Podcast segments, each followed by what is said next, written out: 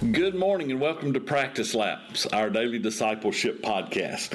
I'm Chad Ballard, the lead pastor at Mount Vernon Baptist Church. Uh, this morning I want to read just a very short verse, Mark chapter 11, verse verse 22.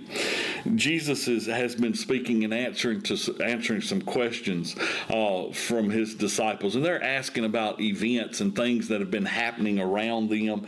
And Jesus, it says, Jesus answered, saying to them have faith in God. you know, Jesus' answer for all of their questions about the events that they had witnessed and what was happening around them was that they need to just have faith. In other words, to keep their focus uh, on God. You know, you ask some Christians how they're doing at times, and they'll say, well, pretty good considering the circumstances. You know, I think that's a terrible way to answer that question. Um, you know, I read something this week that that, I, that reminded me of this.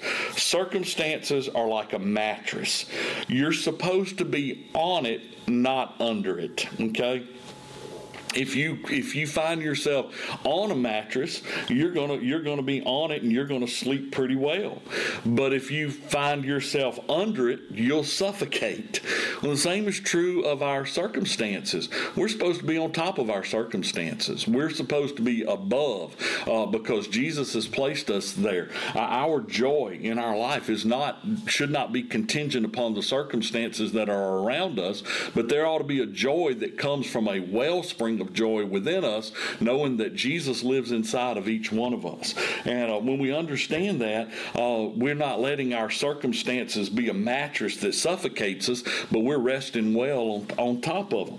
Uh, you know, if you think about a, a uh, runner, one of the things that that that you hear all the time, and I've never been a runner, uh, but one of the things that that I, you know, I've been told is is if you start looking around at the crowd around you, you'll lose your focus and, and you won't run as quickly as you might otherwise. You got to stay focused on that finish line.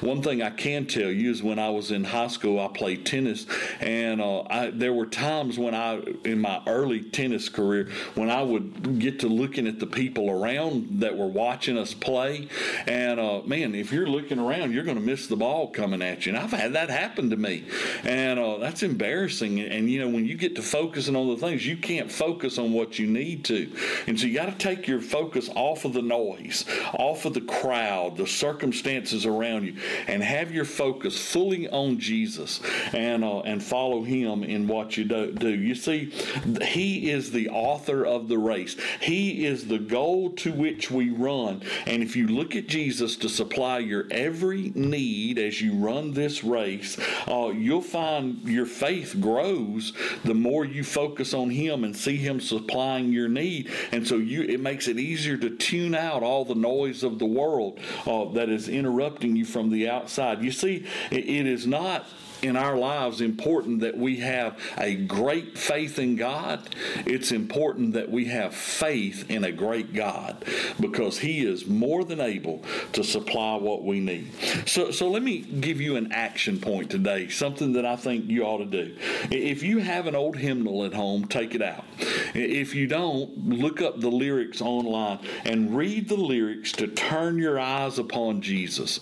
That's your challenge today. I, I hope that you'll take a minute right now to do that and just think about what that hymn says. Because it is a reminder to us to focus on Jesus above all else as we run the race of life. And uh, just, just let that word sink into your heart today. That's today's practice lap. I hope it helps you to run the race well.